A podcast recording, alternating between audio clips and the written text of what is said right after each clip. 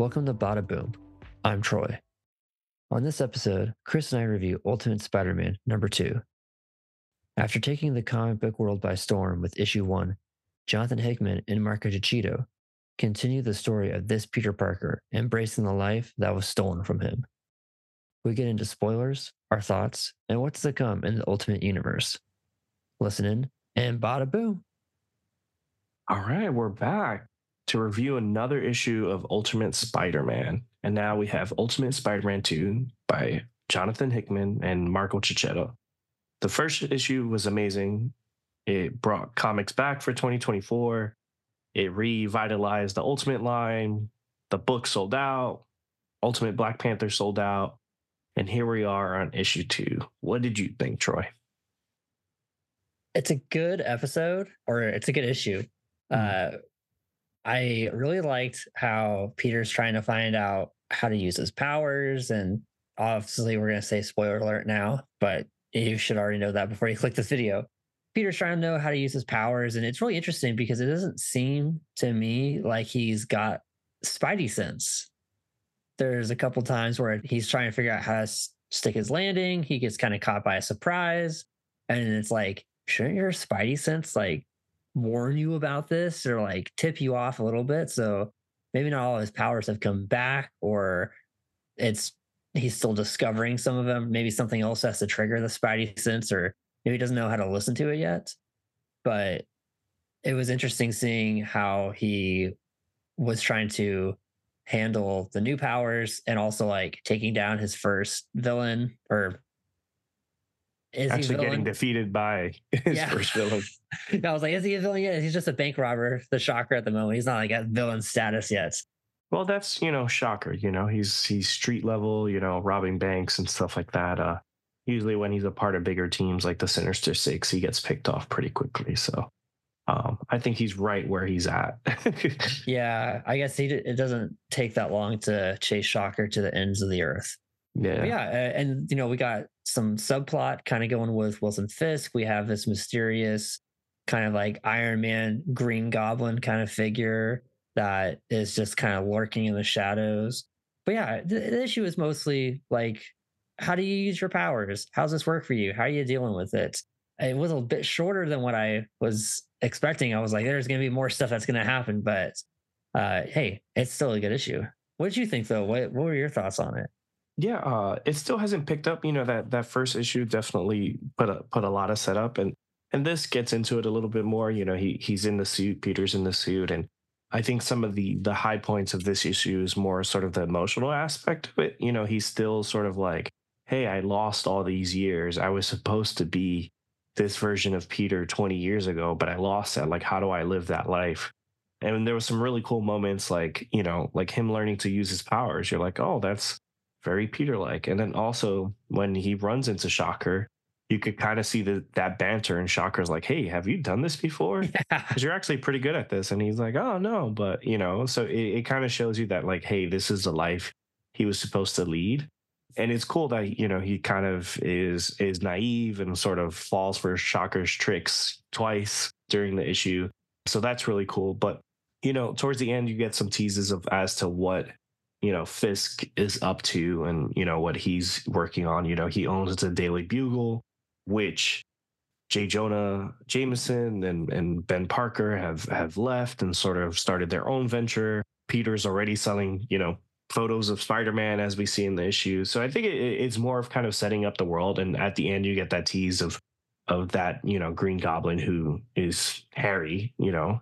But I, what I found sort of a little disappointing was like I was like, hey, like why is Green Goblin on the cover of this? yeah. I was like shock. I was like Shocker should be on the cover. It so and and also at the end of the last issue, it kind of teases sort of the the assassination attempts on on Fisk Kingpin by the Green Goblin. So I thought it was going to be more of that, but it kind of makes sense. Like, hey, like, do we really want to see Peter at this state, sort of taking on, you know, what is his his sworn enemy, the the Green Goblin? So we'll see next issue, but the the thing about next issue, you know, it's a the the cover has you know Peter fighting Kingpin, and I'm like, is that going to be like this issue or that doesn't happen at all?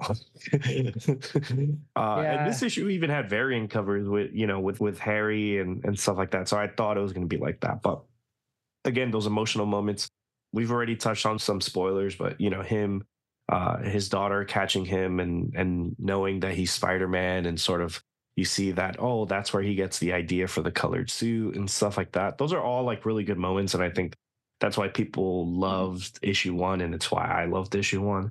So it's great to see the emotional core is still there, but I definitely, you know, coming off the high of issue one, I was like, okay, like this is going to be a big bombastic issue.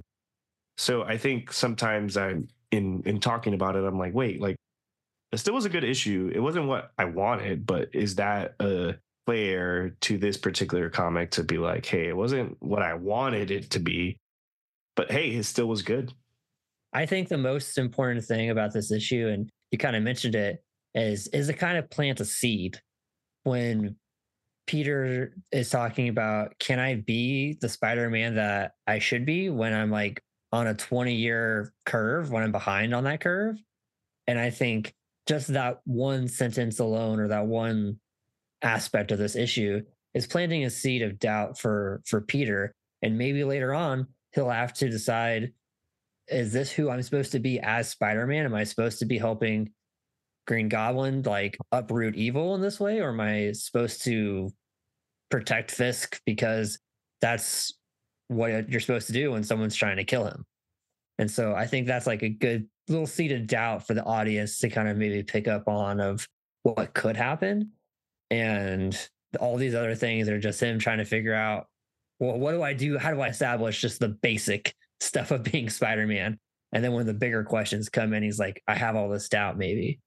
So we'll have to see.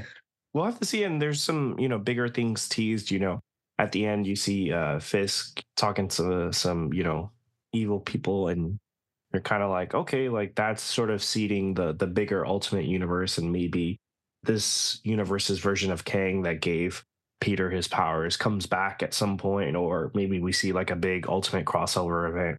But it seems like Ultimate Spider-Man itself as a book is like very like personal and contained as much as it's a big book because we're all reading it. It's definitely something that's a little bit more intimate. And, but I think that's what people have been wanting from Spider-Man. I think they've seen the the big stuff. So for me, it's it's a great book. I enjoy some of those really like personal moments that uh, Peter's having with himself, and it was cool to see that interaction with his daughter because you're like, okay, yeah. like as his supporting cast grows and maybe they learn his identity, or maybe he does what Peter does when he has a secret identity. He's, you know, talking like, "Hey, I have a friend that's doing this" and stuff like that. You know, we'll we'll see sort of like that grow and sort of it be able to stand on its own because uh, what i'm like you know long term like let's enjoy this for what it is it's like okay like once you get over the the mystique of like hey you're you're living this life that you should have lived and how do you make up for lost time like what is like what's there like how does how does peter move past that yeah how does peter say this life is officially my life. I'm no longer trying to make up for something. I'm creating something brand new. And that's going to be a big turning point for for him as a character and for everyone else in this universe as well. For you what do you what do you think is going to happen in in issue three? Uh, i've already said it you've seen the cover but based on this issue i'm like that is not going to happen. Yeah but you know knock on wood we get that that big bombastic battle that you know i think we've all been waiting for. I think based on what you said and what is in the issue I think there's going to be a break in at Fisk Tower for uh, Ben and Jay Jonah, and they're going to need to get out, and they're going to call Peter to help him, and he's going to show up kind of like as Spider Man, but also maybe there's some crossfire between the our Green Goblin character and people got to get out. Maybe people die but I think there'll be like there'll definitely be a confrontation, but I think it's going to involve all those those characters. I think it's a little bit too soon to get the great power, great responsibility speech. We're only like on issue three at that point, so we'll see. But I think there's going to be it's going to involve all those characters within the same room. Even with that line that sort of exists in in the first sort of issue, you know, I think like sort of like the great power, great responsibility was him sort of taking on this yeah this role and stuff like that. And I think them killing Aunt May is kind of like okay, like I don't think they'll kill Uncle Ben because it's like all right, we've already done that and stuff. Who knows? But I, I think that's off the table for for this universe at least. But I, I completely agree. I think that's a, a, a good story for for issue three, and hopefully sort of like picks up the pace a little. Like I said, we've got a lot of that emotional stuff, but you know we really want to see, you know, Spidey like, you know, be Spider Man. You know, so far he's just gotten, you know, beat up by the Shocker twice.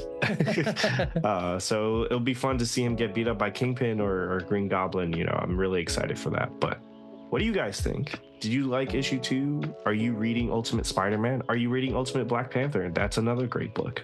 Let us know. And with that, bada boom. Bada boom. Thank you for listening to the Bada Boom podcast. Keep the conversation going on Instagram, TikTok, and Twitter. Get in the comments on our YouTube channel and let us know what you'd like to hear next. And please subscribe to the podcast on Apple Podcasts, Spotify, and wherever you listen.